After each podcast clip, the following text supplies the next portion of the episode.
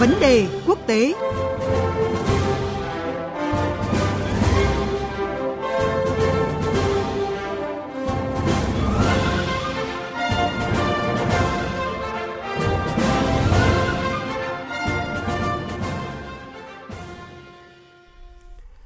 Thưa quý vị và các bạn, như chúng tôi vừa điểm qua thì hôm nay, Ngoại trưởng Mỹ Antony Blinken bắt đầu chuyến công du tại Pháp. Điểm nhấn trong chuyến công tác ở Paris là cuộc gặp với giới chức Pháp để thảo luận về giãn nứt trong quan hệ hai nước.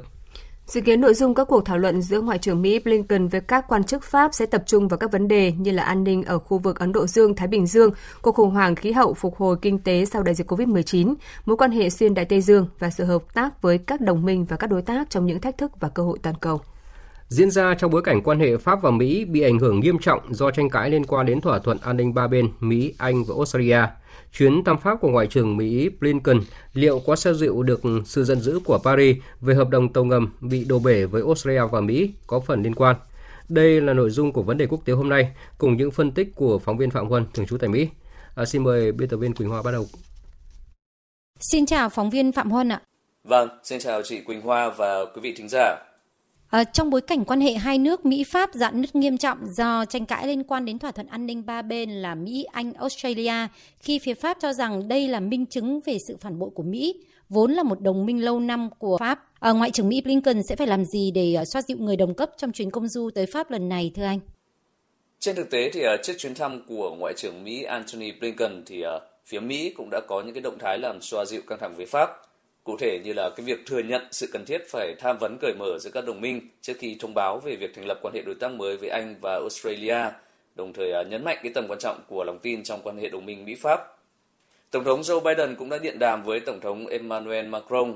Ngoại trưởng Blinken thì đã gặp Ngoại trưởng Pháp bên lề Đại hội đồng Liên Hợp Quốc và Đại sứ Pháp sau khi ông này quay trở lại thủ đô Washington sau khi được triệu hồi về nước. Cái nội dung các cuộc gặp này phù hợp với cam kết chung giữa lãnh đạo hai nước nhằm à, bắt đầu cái quá trình tham vấn sâu về một loạt các vấn đề chiến lược để à, tạo ra những cái điều kiện cho việc đảm bảo sự tin cậy và đề xuất các cái biện pháp cụ thể hướng tới những cái mục tiêu chung. Chuyến thăm 3 ngày của Ngoại trưởng Blinken chính là cái bước đi tiếp theo nhằm à, cụ thể hóa cái cam kết khôi phục lại lòng tin giữa hai nước. Trong thời gian ở Pháp thì Ngoại trưởng Blinken sẽ làm rõ với các quan chức Pháp rằng Liên minh an ninh Australia, Anh, Mỹ không nhằm ờ, thay thế các mối quan hệ đối tác sẵn có, đồng thời khẳng định rằng là Mỹ hoan nghênh Liên minh châu Âu và các đối tác khác bao gồm Pháp trong các sáng kiến ở Ấn Độ Dương, Thái Bình Dương. Ngoài ra thì à, Ngoại trưởng Blinken cũng sẽ thảo luận tăng cường hợp tác an ninh với Pháp ở khu vực Sahel ở châu Phi cũng như là cuộc khủng hoảng khí hậu, phục hồi kinh tế sau đại dịch Covid-19, quan hệ xuyên đại Tây Dương và phối hợp với các đối tác, đồng minh nhằm giải quyết các thách thức và cơ hội toàn cầu. Trong bối cảnh lòng tin bị sứt mẻ, nhưng mà Pháp Mỹ thì vẫn phải duy trì liên minh và hiện thực hóa các tham vọng của mình. Washington và Paris sẽ lựa chọn cách tiếp cận như thế nào trong vấn đề Ấn Độ Dương Thái Bình Dương thưa anh? Vâng, đúng là lòng tin giữa Mỹ và Pháp thì à, đã phần nào bị sứt mẻ nghiêm trọng sau cái sự ra đời của AUKUS, nhưng à, rất khó để hai đồng minh lâu đời này rời bỏ nhau hoàn toàn. Trong cái bối cảnh như vậy thì à, theo tôi, Mỹ và Pháp sẽ lựa chọn cái cách tiếp cận thực tế đối với các vấn đề liên quan tới khu vực Ấn Độ Dương Thái Bình Dương. Có nghĩa là hai nước sẽ tiếp tục hợp tác trên các mặt đạt được sự đồng thuận và có sự giao thoa về mặt lợi ích, song à, sẽ vẫn bảo vệ các quan điểm và lợi ích an ninh quốc gia của riêng mình. Điều đó đã phần nào được à, thể hiện rõ qua cái bài phát biểu ngày 1 tháng 10 của tân trợ lý ngoại trưởng phụ trách các vấn đề Á Âu và châu Âu Karen Donfrey Trả lời câu hỏi của các phóng viên tại cuộc họp báo trực tuyến trước thềm chuyến thăm Pháp của Ngoại trưởng Antony Blinken, bà Don Free khẳng định rằng là AUKUS không nhằm thay thế các thỏa thuận hoặc à, quan hệ đối tác hiện có. Ngược lại thì à, Mỹ hoan nghênh cơ hội để thảo luận về cách thức đưa Liên minh châu Âu và các đối tác khác tham gia vào các sáng kiến xoay quanh khu vực Ấn Độ Dương-Thái Bình Dương của Washington trong tương lai. Bà Don Free cũng nhắc lại rằng là Mỹ hoan nghênh chiến lược Ấn Độ Dương-Thái Bình Dương của Liên minh châu Âu và sự can dự của Pháp vào cái khu vực có vị trí địa chiến lược quan trọng này của thế giới. Mỹ mong muốn thảo luận các cái chi tiết cụ thể và về cách thức để có thể hợp tác sâu hơn đối với những cái ưu tiên được xác định trong chiến lược mà hai bên cùng chia sẻ. Điều đó có thể bao gồm tăng cường luật lệ quốc tế và quản trị đại dương, kết nối kỹ thuật số, nhưng à, đó là tất cả những cái điều mà hai bên sẽ thảo luận trong tương lai. Đáng chú ý, phát biểu về báo giới ngày 10 tháng 6 bên lề hội nghị thượng đỉnh NATO, Tổng thống Pháp Emmanuel Macron từng nói bóng gió rằng là Trung Quốc không nằm trong vùng đại lý Đại Tây Dương và Hiệp ước Bắc Đại Tây Dương không phải là Hiệp ước Nam Thái Bình Dương.